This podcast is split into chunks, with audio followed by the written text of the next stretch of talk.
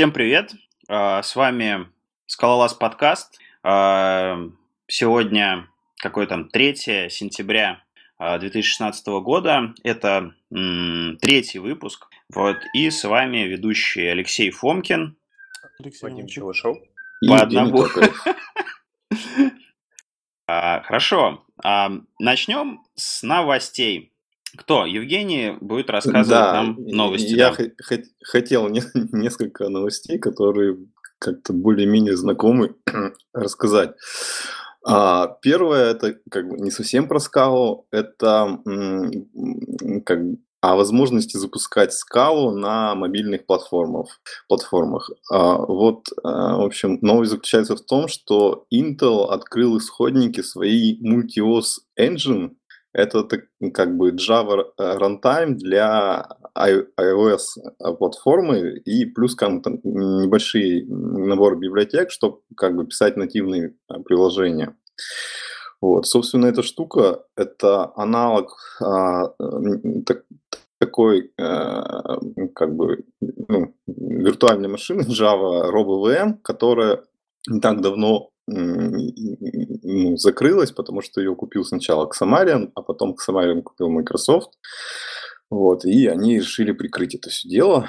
Вот, и, собственно, для нас это чем интересно, что раньше скалу в основном можно было, если под мобильную платформу юзать, в основном можно было под Android писать, с некими ограничениями, а iOS был очень слабо представлен, и вот в какой-то момент появился этот RoboVM.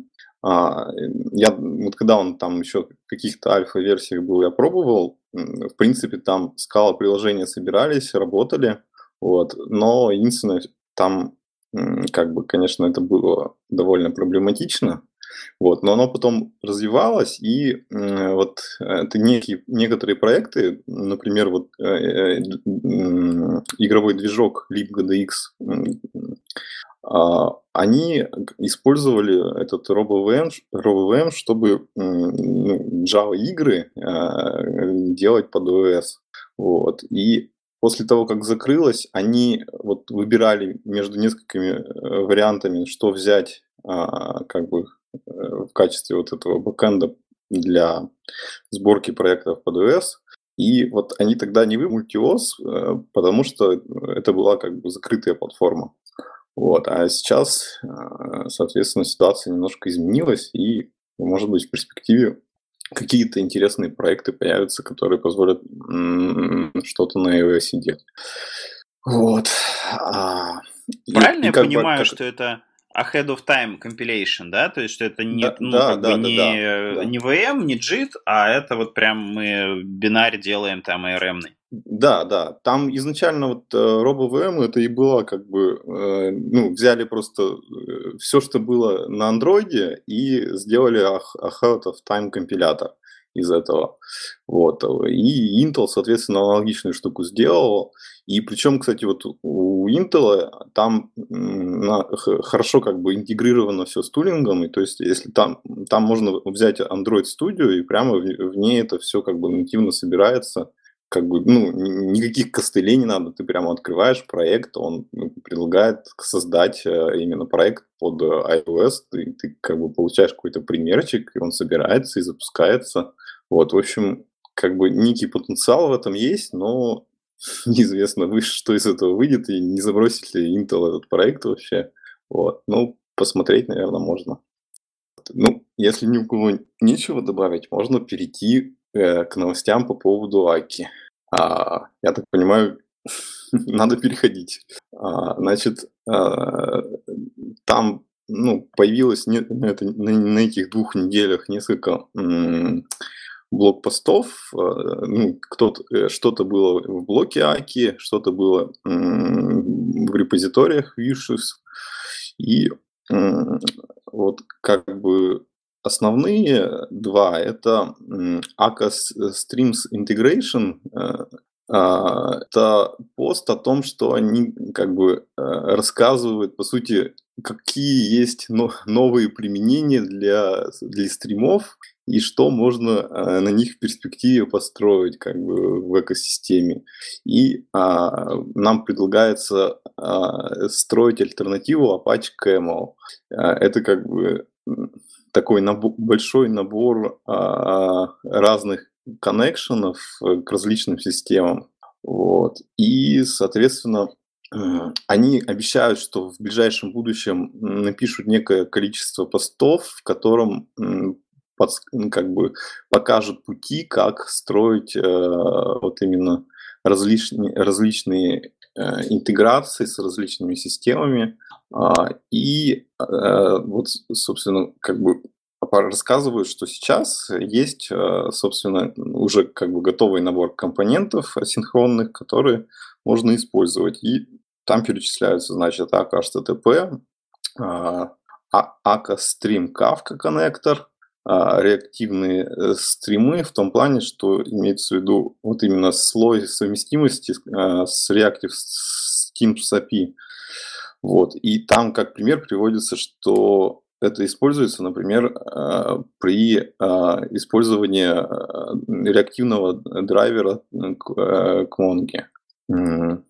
Также, значит, есть стриминг TCP. Это как бы реализация на стримах протокола, получается. И, значит, стрим файл.io, то есть асинхронные либо для работы с файлами, map-async. Так, это я, к сожалению, не могу сказать, что это. Это, ну, судя по всему, просто асинхронная API для работы с футурами. Вот. Ну и вот, в общем-то, извиняюсь, я, похоже, прервался. Ну, вот по этому посту, наверное, все. А следующий у нас... погоди, у нас же вроде Алексей, он как раз контрибьютор вот это в Reactive Akka. Вы там не планируете никуда переезжать, потому что, судя по посту, там внизу они собираются это все собрать типа в один репозиторий или что-то такое? Ну, Reactive Kafka, она уже в организации Akka. Собирать это куда-то... Я не слышал о таких подвижках от ребят из Акки, но все сейчас активно накинулись на то, чтобы доделать Reactive Kafka до какого-то продакшн-вида. Было достаточно большое количество мелких всяких вещей, и вот буквально за последние неделю-две очень многие из них были доделаны, и сейчас активно ведется работа над тем, чтобы Reactive Kafka все-таки стала продакшн-ready библиотекой. Ага, а что такое Akka Streams Contrib? Не смотрели этот репозиторий? Ну, я могу рассказать, я смотрел несколько месяцев назад, это просто набор расширений к Akka Streams API, которые достаточно часто могут быть нужны. Дело в том, что Akka Streams API дизайнен был таким образом, чтобы предоставить необходимый минимум для того, чтобы собирать и строить вот эти вот reactive flows. И очень часто встречаешься с тем, что нужны какие-то паттерны, какие-то повторяющиеся части. И когда обсуждаешь с ребятами из Akka, давайте это впилим в Akka Streams, они говорят, ну, мы хотим API Akka Streams делать минимально необходимым, а все остальное вы можете библиотеками делать.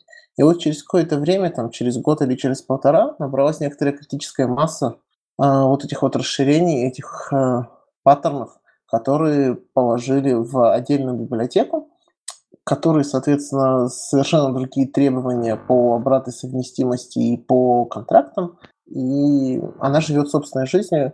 Это просто такие расширения к API Akka Streams. Так, ну что, дальше идем? Да. Ну, значит, дальше там выше пост от Конга Домолавски, называется Akka HTTP Stable Growing and Tons of Opportunity. В общем, он рассказывает, что после того, как Akka HTTP достигла достаточного перформанса, они как бы начинают шаги, чтобы наконец-то интегрировать ее в стабильную как бы ветку.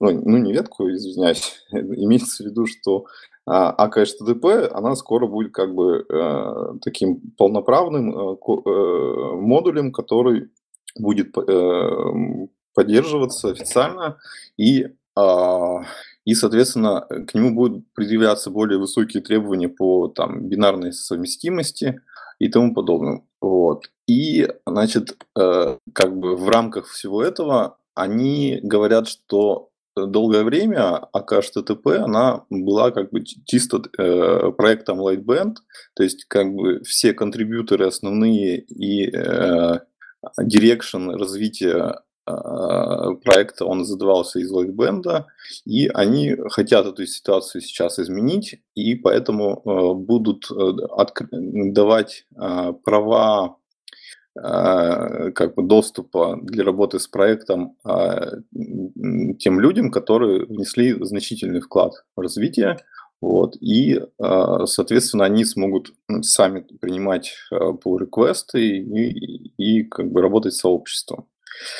Вот. Там перечисляется, по-моему, 4 человека, но, к сожалению, без расследования по никам сложно так сходу сказать, кто из них кто. Вот. И еще из интересного пишут, что они меняют систему версий конкретно для Akka HTTP, то есть для самой Акки система версии остается какая есть. То есть там как бы сейчас в Акке HTTP и в обычной Акке была схема, что как бы эпоха, мажорная версия, потом минорная. А сейчас будет схема, что сначала мажорная, потом минорная, потом версия патча. Вот. И, соответственно, поскольку сейчас текущая версия 2.4.0, они как бы, чтобы не начинать сначала, они будут отсчитывать от текущей версии. Вот. И основной причиной называется, потому что они хотят менять версии Akka HTTP как бы более чаще, чем самой Акки. То есть они предполагают, что там в скором времени будет Akka HTTP 10, потом Akka HTTP 11 и так далее. Вот. Так. Еще что-то было. Сейчас, секундочку, гляну. Вот, они пишут, что они также разобьют документацию между Akka и Akka HTTP на как бы отдельные части. То есть это будут по сути, как бы две отдельные документации. И, соответственно, за счет этого улучшится поиск через алголию, который сейчас интегрирован. То есть, если мы открываем справку по Akka HTTP, ищем там что-то, то будет искаться только в ее контексте, а в обычную Акку не полезет поиск. Вот. И они еще говорят, что они будут мигрировать систему документации на некий Lightband Paradox Documentation Engine. Вот, к сожалению, я не знаю, что это такое, вот, и было бы интересно посмотреть. Вот, а раньше там юзался у них, по-моему, Sphinx с какими-то своими наворотами. И вот, кстати, они говорят, что на вот этой новой системе документации они попытаются сделать на Scala.js некие сниппетсы, которые, то есть открываешь документацию, и там сразу какой-то примерчик кода, который можно тут же запустить где-то в облаке. Вот. Значит, так. И еще там как бы некие разговоры про HTTP-2, что они сейчас собираются потратить некоторое количество времени, чтобы сделать proof of concept реализации HTTP-2, но пока еще как бы это все будет такой сильно просто эксперимент, который, на основе которого они будут решать, как это можно развивать, в какую сторону все пойдет. Вот. В целом, наверное, все. И что-то вот еще там в комментах было. Сейчас я тоже быстренько гляну. Вот. Там еще в комментах люди задавали вопросы по поводу того, что как поступят с issues, то есть будут ли разбивать на отдельные репозитории issues просто Аки, Аки HTTP, и вот Конрад там где-то сказал, что, скорее всего, все будет разбито на два отдельных репозитория, и это будет, по сути, как совсем отдельные проекты. Вот. Вот получается, наверное, все, что я могу рассказать по этим темам. Еще вот могу следующую... может быть, есть у кого-то какие-то мысли, добавления и тому подобное. Я могу сказать по поводу этих 4 имен, о которых ты говорил. 3 из них — это активные контрибуторы в Spray и те, кто его разрабатывал. А 4-й, я вот тут читаю, это тот, кто придумал, как Spray-директивы на Java DSL замапить. Вот, то есть это, в общем, не рандомы какие-то, это те, кто Спрей этот когда-то писал. У меня все. Это, видимо, да, бывшая команда, потому что там внизу в комментах они шутили насчет системы версий, что, по сути, это можно было назвать как Спрей 2.0. Вот. И, значит, еще вот, что я кратко хотел рассказать, это есть такой популярный англоязычный подкаст Safari Engineering Daily.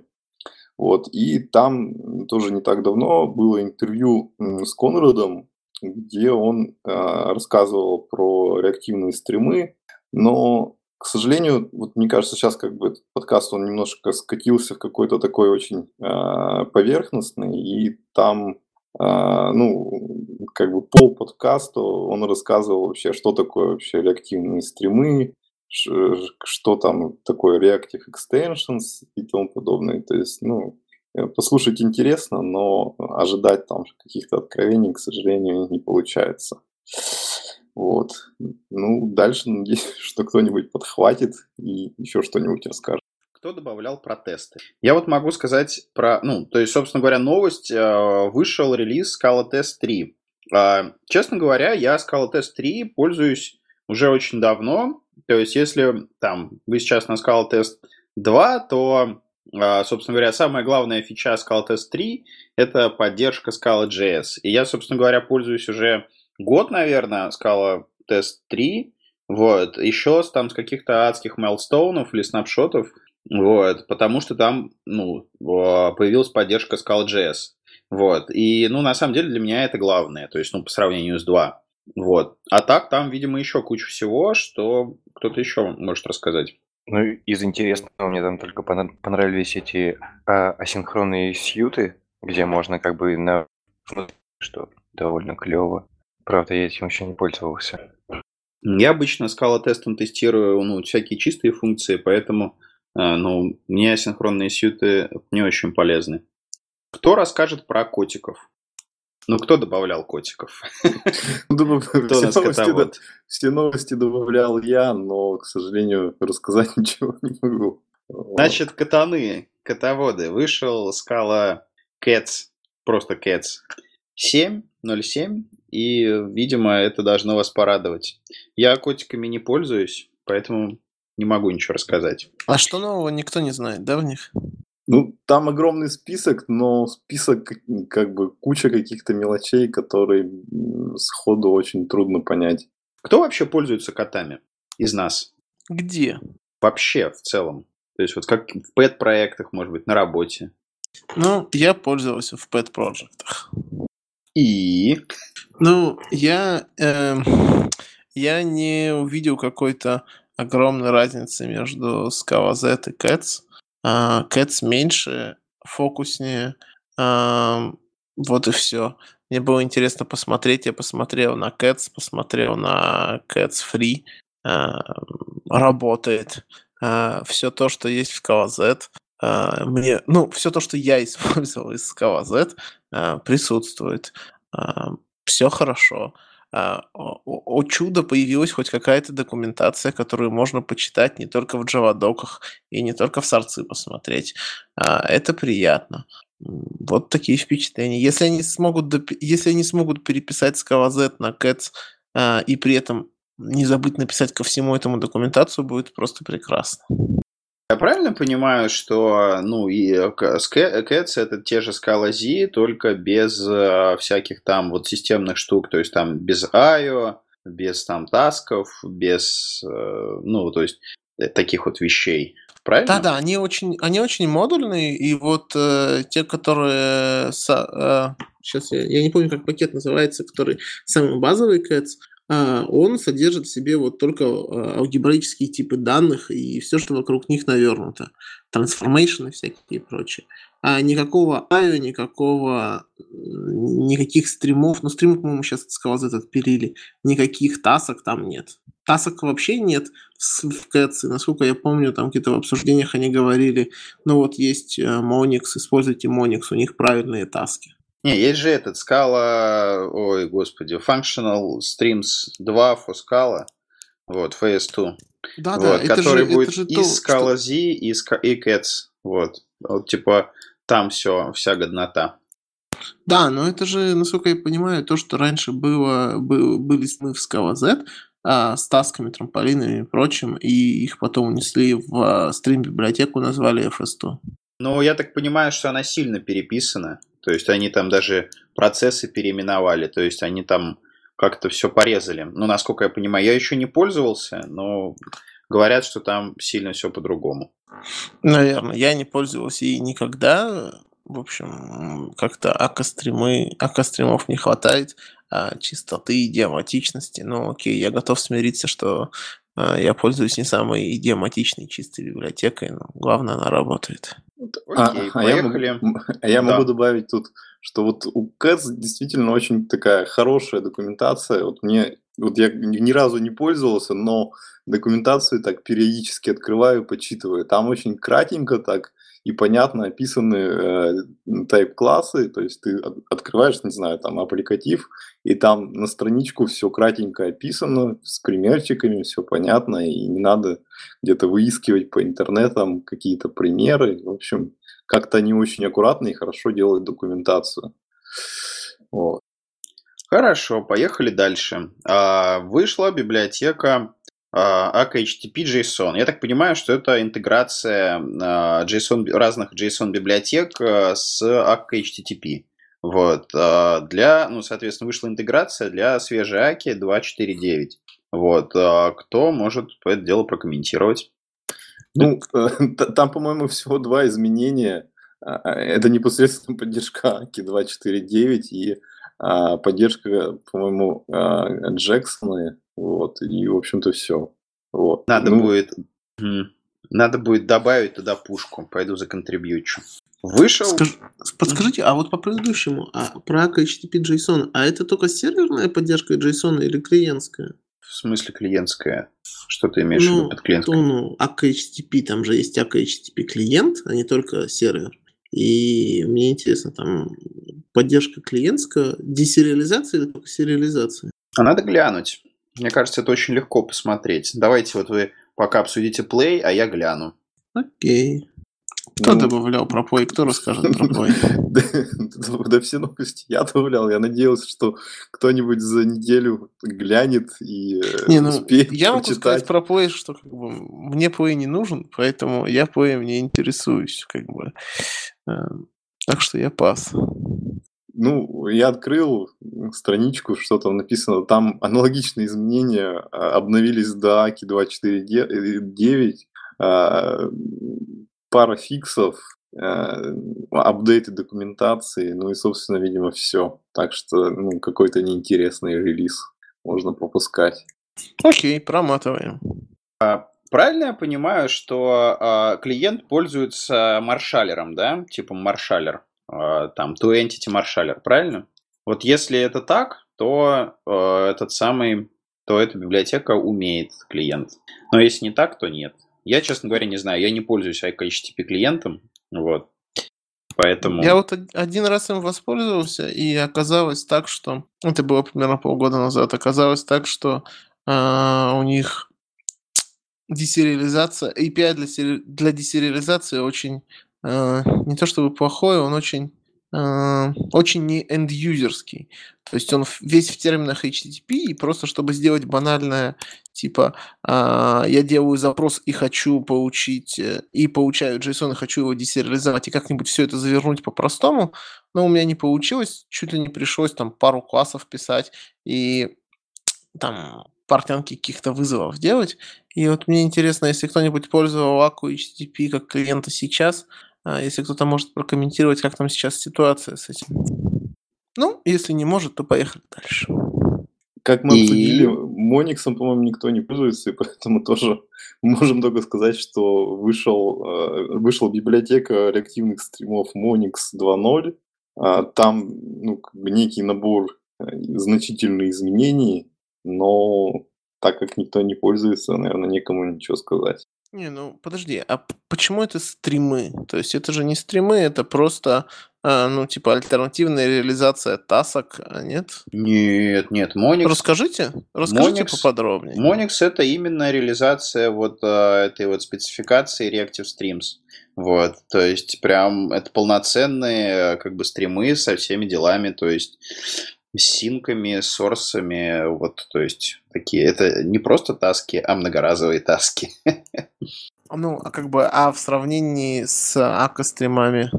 Ну, мне вот сложно сказать, я Akka стримы не осилил, честно, то есть, вот, они у меня развалились сразу же, как только мы их подцепили, то есть, не то, что я не осилил, мы не осилили, вот, то есть, и я, собственно говоря, не осилил, то есть, нам нужно было поиметь веб-сокеты на сервере. Мы взяли, соответственно, эти акостримы, заюзали их, вот, как написано в документации. Оказалось, что у нас все течет. Оказалось сначала, что у нас промахиваются молча данные, потом мы это пофиксили, оно начало течь. Вот не знаю, как сравнить с Akka HTTP. То есть я ничего хуже, чем Akka HTTP не видел. Наверное, сравнение с Akka HTTP это хорошо. Akka HTTP это же не стримы. Monix, Akka HTTP Streams API. Окей, хорошо, продолжайте. Monix, они изначально себя позиционировали как именно такая более простая замена Akka стримов. То есть они не пытались делать много разных примитивов, таких низкоуровневых, они как бы сразу делали API, которым удобно пользоваться. Вот. Но, к сожалению, никто, видимо, на практике не попробовал. Да, кстати, еще важное отличие от Akka стримов, то, что Monix поддерживает Scala.js с рождения, и то есть они это делали с мыслью в голове, что Scala.js поддерживается.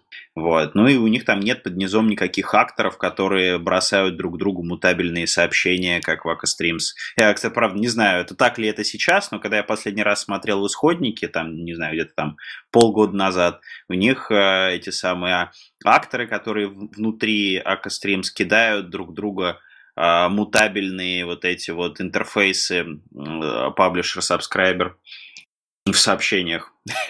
А бэкпрэшер там есть, нет? Ну, вроде как, да. Окей, они же пуш-пул, то есть, если я так понимаю, там пул, то, видимо, и бэкпрэша должна работать. Алексей, может, ты еще заодно про F2S расскажешь что-нибудь в общем? Если Алексей я, то я не умею про F2S. Если Фомкин, то давай послушаем. А что Фомкин? Фомкин только там попробовал процессы скалазишные, а FS2... или как там F2S я еще не смотрел.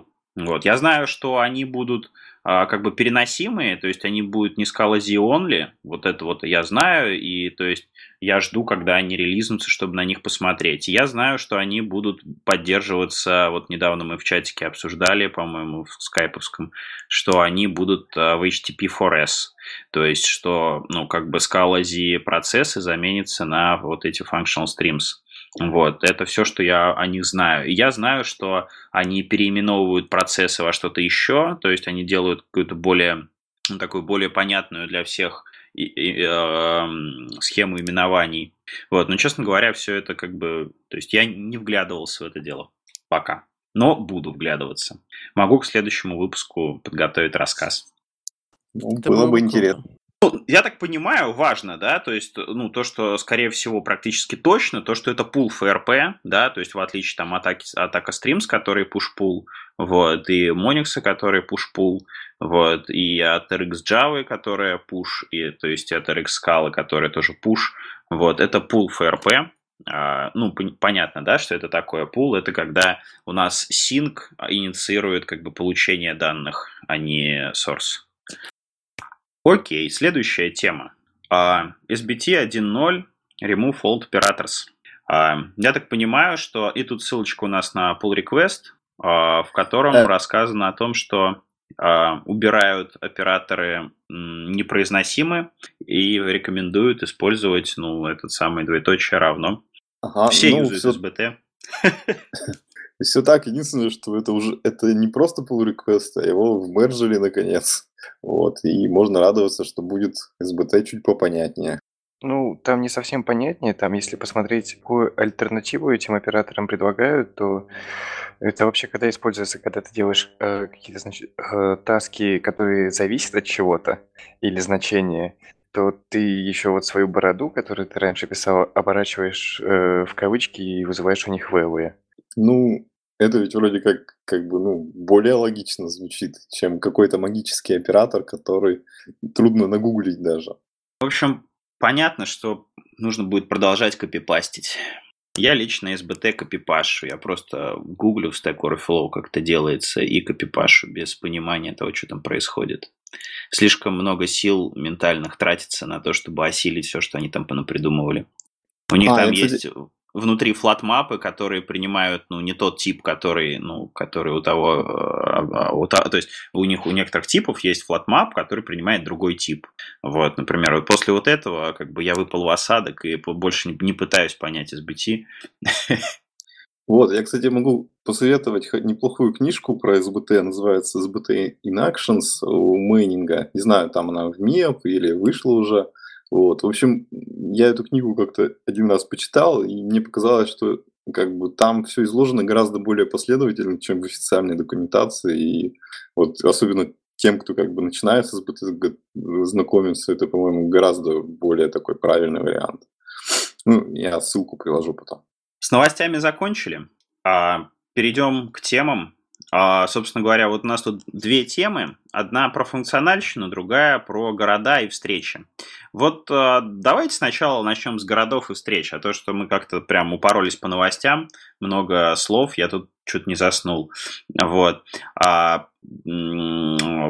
Расскажите, вот мы обычно в других подкастах все рассказывают там, в каких они городах живут вначале, а мы почему-то как-то не делаем это. Давайте вот расскажем. Вот, Евгений, расскажи, из какого ты города?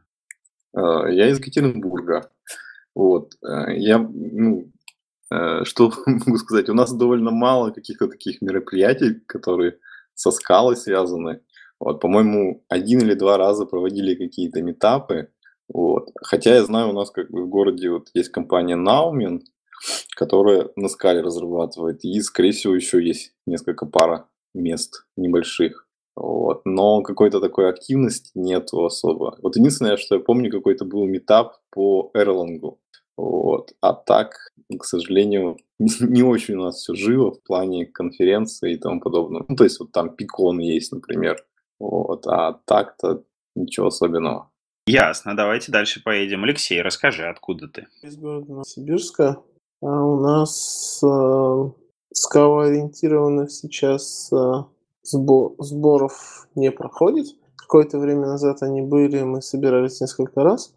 Ну, всякие другие конференции, ивенты, ну, встречаются. Я бы не сказал, что типа каждую неделю или каждые две, но вообще они проходят раз в месяц. Что-нибудь бывает. Окей, тогда кто дальше там, например, Вадим? Петербург, насколько я знаю, тут есть местный F-Proc. По-моему, у них раз в месяц проходит, тоже там ни разу не был. Ну, в общем, если интересна функциональщина, то можно туда сходить. Кстати, следующий будет 8 сентября. Там будет про Lisp и OCaml. Как переводить Lisp-код на OCaml. Игнатьев, что ли, будет рассказывать про Lisp? Он у вас главный лисповод. Ну нет. Ладно. Нет? Ну ладно. Илья просто... Звягин. У нас просто Игнатьев работал, он у вас там Lisp пропагандирует. Ну ладно, поедем дальше. Собственно говоря... Я из Королева. Королев – это Подмосковье, поэтому, можно сказать, Москва. Вот. Мы проводим последнее время митапы, скала митапы, раз в 2 месяца. Вот. Вроде пока получается, пока там всякие спонсоры находятся и докладчики находятся. То есть пока вроде получается устраивать митапы. Мне кажется, надо ездить друг к другу в гости. Вот. Мне кажется, это очень хорошая практика. Я когда-то давным-давно, там 5 лет назад, там, больше, наверное, уже там 6-7 лет назад, занимался флешом, ActionScript 3, Flex, вот эти вот все штуки. Вот, и, собственно говоря, у нас была, юзер-группа, и она была вообще международная. Мы, ездили друг к другу вот по всему СНГ, вот, из, этой ближайшей Европы, из Латвии, из Литвы к нам приезжали, мы туда к ним ездили. Ну, в общем, была такая большая русскоязычная дружная тусовка, мы все друг к другу ездили. Вот, мне кажется, можно такое же намутить по теме Скайла, ездить друг к другу, устраивать митапы в разных городах.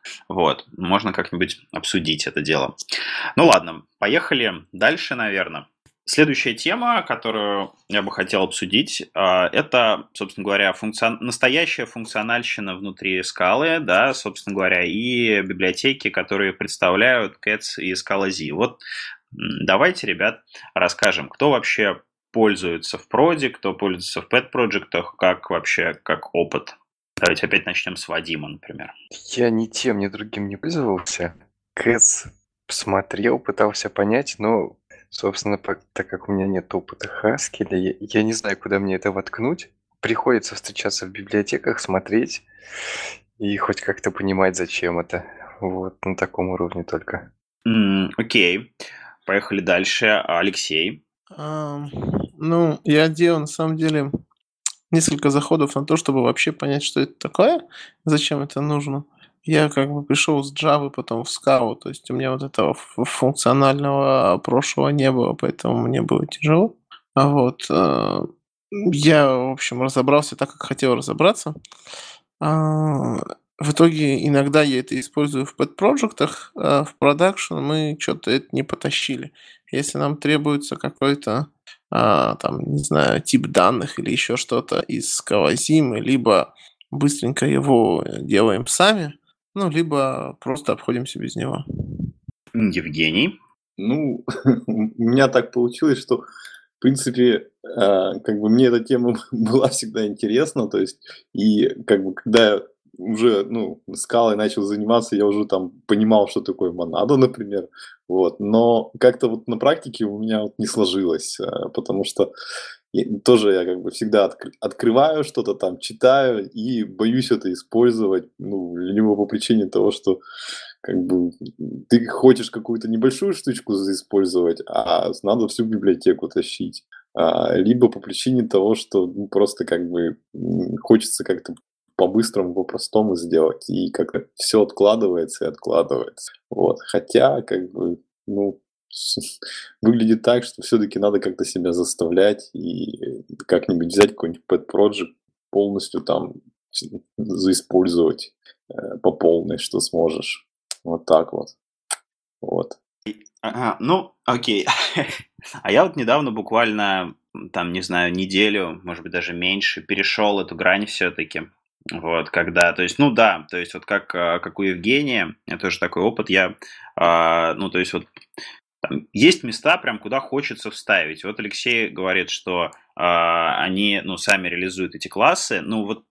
Постоянно их реализовывать, но как-то не очень приятно. И когда ты вот из проекта в проект 10 раз реализовываешь, начинаешь думать, а все-таки, может быть, притащить, если все равно у меня есть и Monad, вот, и Клейсли, и так далее, и так далее. То есть, если оно все есть, то почему бы уже не притащить всю эту долбанную библиотеку? Вот, я вот буквально несколько дней назад все-таки сорвался. Там была такая история, что, у меня был выбор либо тащить Play, либо, продолжать использовать HTTP4S. Вот. И я, плюнул. То есть я из HTTP4S я всегда оборачивал их во фьюче. То есть, знаете, да, HTTP4S, он Scala Z. Вот. Я всегда таски, которые он возвращает, оборачивал во фьюче и дальше жил с фьюче. Вот. И вот, я сдался и, в общем, выкинул фьюче и весь проект там мне на тасках, на процессах, вот, которые я сейчас пишу. Вот. Такие вот дела, я, сдался, и, знаете, ребят, я, то есть вот шока нет, то есть немножко напрягает то, что Scala Z стремится заменить все свои, все скаловские типы своими типами, да, то есть, например, там вот either, да, у них свой, вот, там success failure, там свой, вот, то есть это не очень хорошо, на мой взгляд. То есть, это мешает. Например, да, то есть, очень там неочевидно то, что то есть, что они там взяли, не обернули там фьючер монодом, то есть сразу не сделали там инстанс монода для фьючер, хотя это, в принципе, можно сделать, несмотря на все проблемы с фьючер, это возможно сделать, то есть, чтобы он хотя бы API совместим был. Вот, то есть, то есть для этого нужно там подтягивать еще одну зависимость. Опять же, да, там несовместимость между IO и таском. В общем, такие вот вещи. А в принципе, да, то есть это такая же скала, и вот все, чем вот пугают часто там, что Scala Z это что-то там страшное, непонятное, вот, это неправда, абсолютно все понятно и просто. Просто гибче. Это просто для тех людей, которые в твоей команде, для других? Для ребят из моей команды. Сейчас, да, кстати, это тоже важный момент. Я сейчас пишу проект в одно рыло, то есть это, да, это важный момент. Вот хорошо, что ты вспомнил, Алексей. И это один из, умолчаний, которые позволили мне совершить этот выбор. То есть, скорее всего, если бы у меня сидели коллеги рядом, я бы еще трижды подумал, и, скорее всего, бы я не решился бы на это. Но так как я в одиночку это дело пишу, и, скорее всего, там в ближайшие несколько месяцев ко мне никто не присоединится на этом проекте, вот, и вообще, может быть, проект закроется, вот, то есть, пока это все прототипирование, можно так сказать, вот, то есть это повлияло на принятие решений. Я бы, скорее всего, не принял бы это решение, если бы рядом со мной сидела команда там большая достаточно. Это да, это важно. Но, с другой стороны, я думаю, что вот те ребята, которые у нас в команде есть сейчас на других проектах, они бы осилили. Вот. То есть, я практически уверен, вот, что они бы осилили. Осилили-то осилили, а было ли бы им от этого проще? Был ли бы для них какой-то профит в этом? Конечно. То есть, вот, HTTP4S, например, библиотека замечательная. Она вот в 1000 раз лучше, чем Play, чем Akka HTTP, чем Spray, то есть, чем этот самый, чем Colossus, чем этот Finagle. То есть, она классная, удобная, вообще замечательная. И единственный минус ее – это Scala Z в кишках. Вот, то есть, библиотека удобная, вообще реально, очень удобная. И это, конечно, плюс. Когда ты начинаешь пользоваться HTTP4S, у тебя резко пропадает куча проблем, которые вот раньше были. Вот, то есть она реально классная. Например, вот это такой плюс. Вот, да, то есть, Scala Z процессы проще и понятнее, чем чем Akka Streams. То есть, ими... по крайней мере, я просто прочитал доку, посмотрел на сигнатуры функции, и оно заработало. Вот. Про Akka Streams я уже рассказывал, да, то есть то, что сначала я там попробовал, потом там мои коллеги попробовали, там мы втроем фиксили там одну проблему, и каждый фикс вел, короче, к следующим жутким багам, страшным, которые вот вообще, ну, то есть, ну, вот куда хуже, когда ты берешь примеры с документацией, с веб-сокетами, и у тебя текут данные, потому что просто проебываются, простите, проебываются фреймы. 18+ подкаст. Слушай, ну, я только могу сказать, что, наверное, когда ты с чем-то разобрался, с одним из нескольких решений, то это решение, конечно, кажется всегда проще. Если, ну, по какой-то причине одно не заработало или там другое не смотрел, а вот с этим разобрался, то третье всегда самое классное. Это, ну, так всегда происходит. Ну, возможно. Просто, ну, то есть, смотри, я, короче, как об этом сужу, да, то есть количество времени, которое мне нужно инвестировать в то, чтобы начать пользоваться продуктом каким-то, да, то есть я беру, например, Spray, да, вот, Spray, ну, короче, если начинать Spray с нуля или пользоваться им раз в полгода, ну, вот у меня получалось так, что я Spray пользовался раз в полгода, вот, знания вылетают из головы мгновенно, то есть каждый раз для того, чтобы написать простейший сервис, мне нужно было курить документацию всю его многостраничную, вот, и я каждый раз там убахивал несколько дней, чтобы вспомнить, как это все работает. И несколько дней, в моем случае, это очень много. Вот реально очень много. Вот. Там, Akka Streams, да, то есть, ну, я сначала там мой коллега инвестировал туда там неделю, ну, разбираясь, как это работает. Написал на этих стримах там то, что нам нужно по веб-сокетам. Вот, все сделал там, синтегрировал с нашими доменными акторами. Все чудесно. Вот. Короче, там через какое-то время совершенно по, ну, как бы случайным образом, да, выясняется, что у нас там теряются эти самые фреймы. Вот. Но они просто теряются молча, без логов каких-то. Ну, просто молча вылетают фреймы. Вот. Мы разобрались в этой проблеме, исправили, фреймы перестали теряться, но начала течь память. То есть там вся команда инвестировала туда там недели времени. Вот. Это жутко. То есть я беру после этого HTTP4S, беру с сайта example, вставляю его, запускаю, гоняю все эти тесты, которые мы гоняли на, соответственно, Akka Streams, ну наши API-тесты. Вот. И оно работает сразу из коробки. Вот это как бы критерии простоты и удобства. Не, я не оспариваю, что одно может быть лучше другого, и конкретно в этом случае никаких как бы оценочных суждений нет. Akka Streams действительно не самая простая, наверное, технология, которая могла бы быть, какие-то, ну, много дополнительных абстракций. Тут я с тобой не спорю. У меня есть вопрос по поводу Scalaz Cats, который мне многие задают, и ответ на который я бы хотел от вас услышать. А вы можете в 2-3 предложениях сказать, а что же такое за библиотека Scalaz Cats? Значит, Scalaz... Вот давайте... я пощупал Scalaz немножко. Вот последние дни я ее наконец-то применил на практике, поэтому могу сказать свое ощущение. Scalaz — это функциональные абстракции для Scala. Вот, то есть это тайп-классы, набор тайп-классов и типов, которые помогают писать на Scala в более функциональном стиле. Окей. А когда нужно использовать? Когда библиотека, которую ты хочешь заюзать, зависит от Scalaz.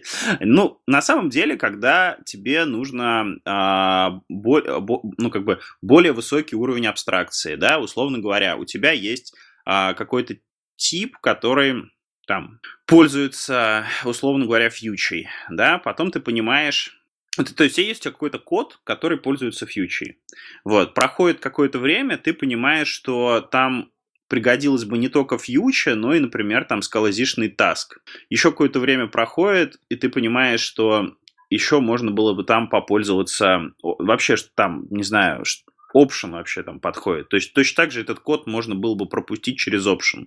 Вот. Ну, мы, кстати, обсуждали это недавно. Какая-то статья про то, почему фьючи плохие, и там товарищи предлагали использовать type-класс mono. Вот. И, собственно говоря, это вот тот самый случай. Ты берешь и используешь type-класс mono, в своем коде, и твой код становится совместим с любым монодом. Неважно, что это там IO, Task, Future, Optional, List, вот, все что угодно. Вот, то есть, ну, и это как бы, это удобно, это реально иногда очень нужно. Вот, ну, пример, да. Представим себе, что у нас есть интеграция с неким внешним API. Ну, то есть, есть там какой-то SaaS, например, да, у них есть там JSON API, вот, и предполагается, что несколько проектов у тебя в компании будут этим API пользоваться. Вот. Эти проекты пишут разные команды. В одной команде люди пользуются Play, в другой команде люди пользуются Akka HTTP, вот. В третьей команде люди пользуются HTTP4S, к примеру. Вот. И ты хочешь, чтобы этот клиент как бы был совместим со всеми тремя библиотеками. Вот. Ну, и нужно понимать, что Akka HTTP пользуется там своими стримами, вот. Ну, понятное дело, что можно это все в фьючер в конце концов сконвертить, но неважно, у них все равно там внутрях свои стримы. Дальше. Ну, и хотелось бы оставлять это. Вот. Потом Play пользуется фьючерами, и, собственно говоря, Akka HTTP пользуется скалазишными тасками. Вот. Ну, то есть, каким образом сделать так, чтобы вот этот клиент, который мы пишем, чтобы все вот эти методы, которые торчат у нас в нашем, ну, как бы в нашей реализации, чтобы они возвращали, собственно говоря, разные типы, да? То есть, ну, первое, что приходит в голову, например, ну и чем, кстати, часто можно обойтись, это просто воспользоваться там типами высшими порядка. Кстати, я там дальше положил в полезняшке статью про это, можно отдельно обсудить. Вот. Но если внутри своих методов, которые реализует этот API, используешь там map, flatmap, там apply и прочее, вот, тебе уже нужно, чтобы был какой-то type-класс, да, абстрактный, который реализует эти методы. Вот. И в этот момент остро хочется поюзать Scala-Z. Вот, то есть, вот, пожалуйста, случай, как бы библиотека, которая используется в нескольких проектах, которые используют там разную экосистему. Слушай, но ведь эту же проблему можно было просто решить, как бы, есть метод возвращает фьючер, что у него под капотом, но его дело, нет? Ну да, метод возвращает фьючер, но, смотри, метод возвращает фьючер, но весь наш доменный код использует стримы. Вот. Ну, окей, как бы есть... конвертер. Просто, ну, не конвертер, но как бы есть, да, комбинаторы, которые с фьючерами работают. Ну, это как бы, да, ну, это довольно костыльный путь, тебе не кажется? Ну, мне кажется, что это хороший контракт, который говорит о том, который не раскрывает никаких деталей реализации, никаких констрейнтов на реализацию не ставит, а говорит о том, что у меня есть метод, я не знаю, положи мне бинарь, который возвращает фьючер от айдишника. Как бы... Почему нет? Вот представь себе, что он возвращает не фьючер от айдишника, а он возвращает себе там моно от айдишника. Вот. И ты можешь взять и спокойно там пользоваться потом этим монодом, вот, в разных контекстах по-разному. И ты спокойно на это дело смотришь, понимаешь, что если у нас там интеграция с плеем, значит, это будет там использовать какие-то плеевские механизмы, ничего не поломается, ничего там не заблокируется, никто там не сожрет весь thread-пул. Вот, то есть, и ты понимаешь, что есть там у нас HTTP4S, значит, мы будем пользоваться вот этим HTTP4S-овским thread-пулом, и если у нас Akka, значит, мы будем это все выполнять на акковской этой, ну, как бы внутри этой системы акторов, вот, и у нас тоже ничего не развалится, все это будет выполняться теми гарантиями, которые есть в системе, на тех абстракциях, на которых работает вся система. По-моему, это гораздо ценнее. Нет, ну это круто, если я смогу, короче, только instance type класса написать монад для своего, ну, для своей монадки, которую я использую. Ну, конечно, если это твоя монадка, и она монадка, то ты сможешь, даже если она не очень монадка, то ты все равно сможешь написать инстанс. Заставляешь клиента твоей библиотеки выйти из зоны комфорта, когда он может использовать Play, и у него там все оп-оп работает, и заставляешь его попасть в какой-то другой мир, где есть Scala-Z, и с этим Scala-Z разбираться. Ну, для клиента Ну, в общем-то, да, конечно. То есть Monet — это не фьючер, далеко не фьючер. Там, соответственно, не будет там on successful, там какого-нибудь and then.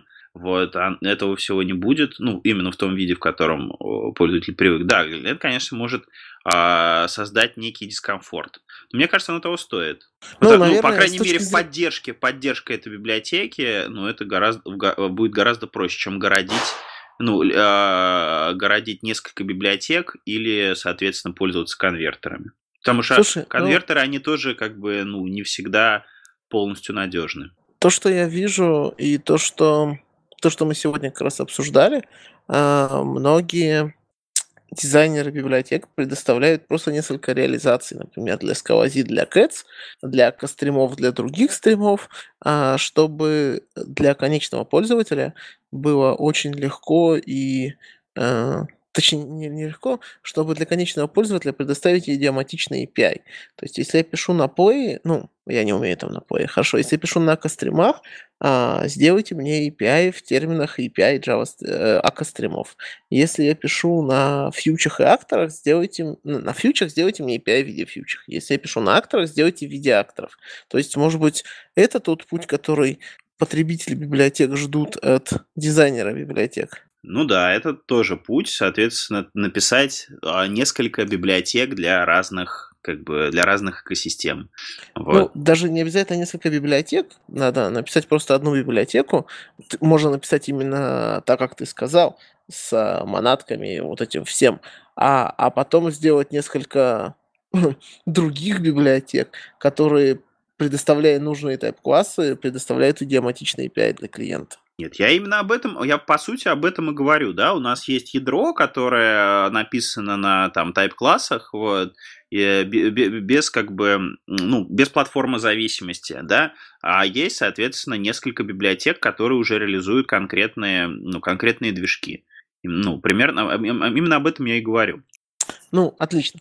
Просто Scalaz, оно позволяет это сделать, понимаешь? То есть, она предоставляет вот этот тайп-класс. Вот мне, на самом деле, не очень нравится то, что у нас вот появилось разделение, да, то есть, на Scalaz и Cats. То есть, была ванильная библиотека, да, Scala, и там этого не было, да, и было Scalaz. И можно было спокойно брать Scalaz, и ты знал, что все, кто там хочет там тайп-классы, они как бы поюзают Scalaz. Теперь у нас и Scalaz, и Cats есть, и у нас получается, что у нас есть три скалы на самом деле, таких разобщенных. Есть ванильная скала, и как бы приверженцы ванильной скалы, там Scalaz, приверженцы Scalaz, и, собственно говоря, Cats, и приверженцы Cats. То есть, ну, это не очень круто. Ну, наверное, все эти 10 человек, которые пользовались Scalaz, теперь разделились на 5 и 5. Ну, мне просто кажется, как бы... О каком разделении сообщества может идти речь, если сообщество, оно же очень маленькое, вот вокруг Scalaz. То есть я в живых в Новосибирске людей, которые на Scalaz писал бы, ну как бы, я нашел несколько, которые слышали, но вот те, которые в продакшне вы писали, я вообще не видел. Да ладно, я у вас в Новосибирске точно знаю, товарищ в Ксориде работал, который писал на Scalaz, у него... Ой, господи, забыл, как его зовут. Я найду попозже. Вот. Но он точно, он даже, по-моему, на вашем новосибирском лямбда-метапе делал доклад. Да, окей, хорошо. Глеб был. Да, вот. Да, точно, Глеб. Ну, сейчас он не в Новосибирске. Глеб, хорошо, писал на Scalaz в продакшене. Окей, есть такой, один. Хорошо. Слушай, спасибо за ответ. Я на самом деле вынужден был отвечать на вопрос, что такое Scalaz, зачем это нужно, и вообще, что это за отвар. Ну, достаточно часто. Я отвечал примерно так же, как ты. Ну, библиотека с абстрактными типами данных и с концепциями, которые более чистые, более функциональные, которые ты можешь у себя использовать и которые тебе не нужно каждый раз писать. Окей. Ребят, может быть, еще у кого-то есть какие-то мысли по поводу Scalaz и Cats? А вот если так. Мы уберем вот этот пример, который приводил ты в плане там фьючер, стримов, тасков и вот этих абстракций, вот базовые функционалы и базовые тайп-классы, которые идут от Scalaz и Cats, вот где их союзать, кроме если случая, если ты пришел с Haskell и хочешь как по-старому писать? У меня есть пример того, где можно заиспользовать. Это классный класс non-empty. Ну, во-первых, всегда все приводят пример validation. Validation оставим за скобками. Non-empty list очень крутой класс. Можно его использовать. Он классный. Так еще есть free замечательные, которые мы упоминали. Вот, вообще супер полезная штуковина. Слушай, а давай, Алексей, наверное, расскажем про то, что это такое. Вот non-empty list – это такой контейнер, который гарантирует, что… это список, который гарантирует, что он не пустой. Соответственно, его нельзя создать из обычного списка, не проверив то, что список не пустой. Любые операции, которые там фильтруют этот список, возвращает вам обычный список, а не пустой список. В общем, это список, который на уровне компиляции всегда гарантированно для вас будет не пустой. Очень удобная абстракция. Мы, правда, у себя используем такую же абстракцию из Scalactica. Она, в общем, не тащит весь Scalazi, мозг никому не взрывает, но концепция примерно такая же. На уровне компиляции гарантировать, что у вас список там пустой, не пустой, из одного элемента или больше элементов. А ты можешь объяснить, как это сделано? Я могу четко сказать, как это сделано в Scalactica. Например, если у тебя есть не пустой список, то операция «фильтр» возвращает тебе обычный список, потому что в итоге он может оказаться пустым. В то время как операции, которые не могут привести к тому, что из непустого списка получится пустой, например, конкатенация списков, она возвращает непустой список.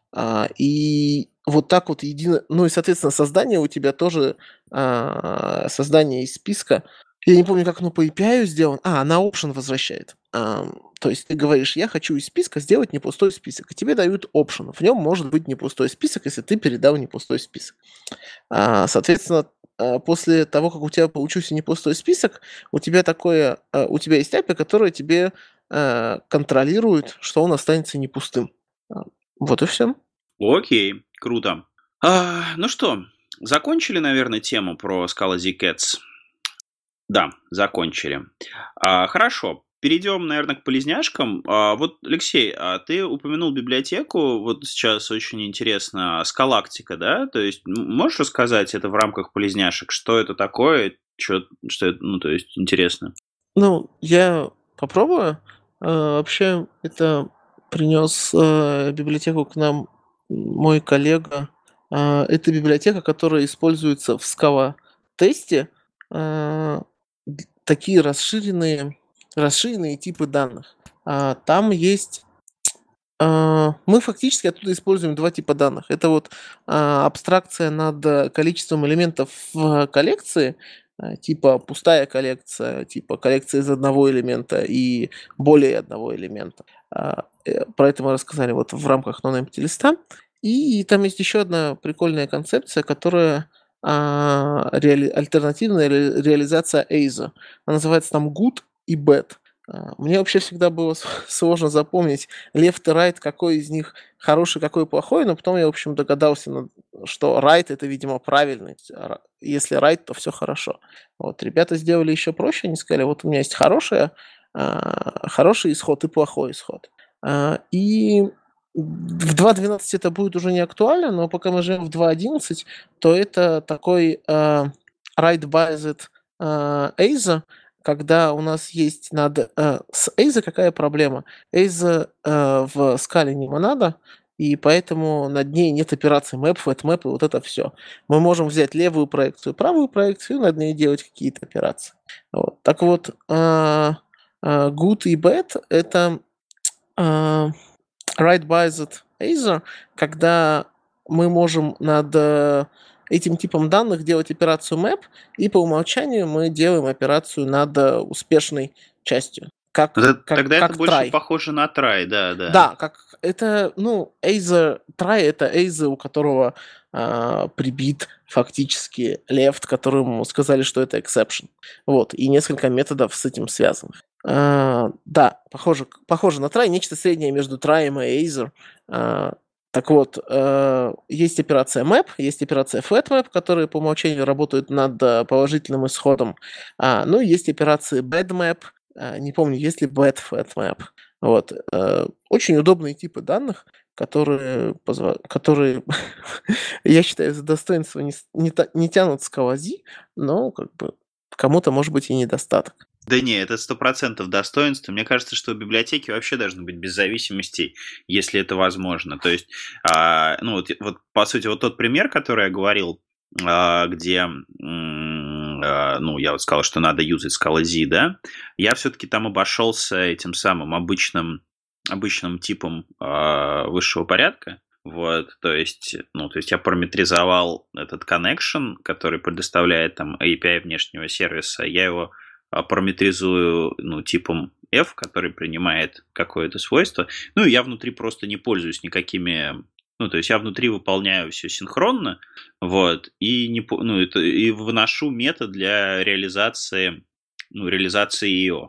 То есть выношу грязный метод, то есть типа реализуйте его и возвращайте вот этот вот F. Вот. Ну и таким образом можно реализовать и для Play, и для HTTPS, и для этого, и для Akka HTTP. То есть, ну, как бы.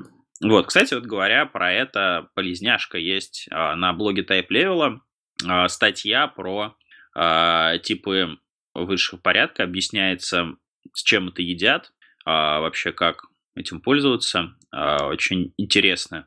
Вот, ну, если коротко, да, что такое тип высшего порядка? Вот, ребята, вы знаете, что такое тип высшего порядка в скале? Ну, я знаю, да. Ну, да. Леша, Алексей знает. Там все, короче, все знают. Ну, может быть, если кто-то из слушателей не знает, то чтобы было понятно, о чем речь, это когда, ну, вот есть у нас там обычные генерики, да, то есть мы говорим, что у нас, например, есть там option, который, там, не знаю, от T, вот, и там, ну, ковариантный T, да, то есть, ну, который, то есть это значит, что у этого типа параметр какой-то там другой тип, вот.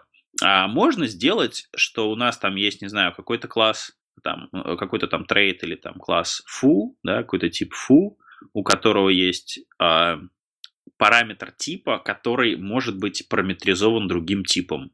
Например, у нас есть тип foo, который параметризуется future, да, и вот этот, ну, параметризуется f, который может быть future, и мы потом этот f можем параметризовать чем-то.